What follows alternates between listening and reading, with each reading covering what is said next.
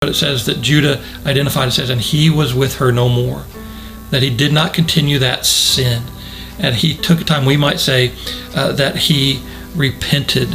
And I'm reminded of 1 Thessalonians chapter 9, uh, chapter 1, verses 9 and 10 that say this.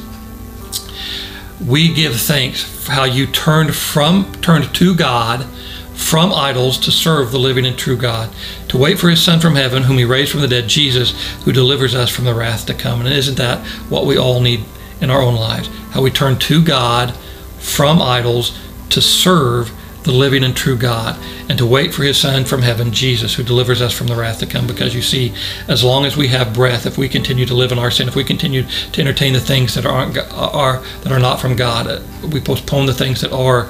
Uh, as long as we have breath, if we keep putting God off and off, there's going to come a time when God will take our life, and we don't know when that's going to be. And there has to be this sense of urgency that I need to change, and I need to change now. So I think what needs to happen in this point, if we want to change our story, if we want a story to be different that we want to tell, if we want to stop entertaining the things that aren't from God and start paying attention to the things that are, the first step is, step is uh, we need to identify our part in the problem.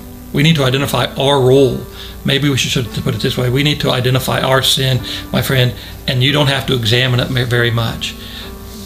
David is going to say on one occasion, uh, Search me, O God, know my heart.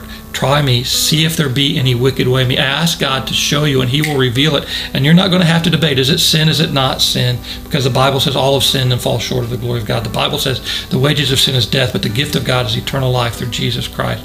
Or where the Bible says that God demonstrated His love for us in this, that while we were still sinners, Christ Jesus died for us. He is going to show you your sin. And maybe the step to stop entertaining the things that are not from God is simply to say, okay, God, show me what the sin is, and to be in a moment driven to confession and to stop the behavior that you're currently doing and to change your story by the grace and the kindness of God.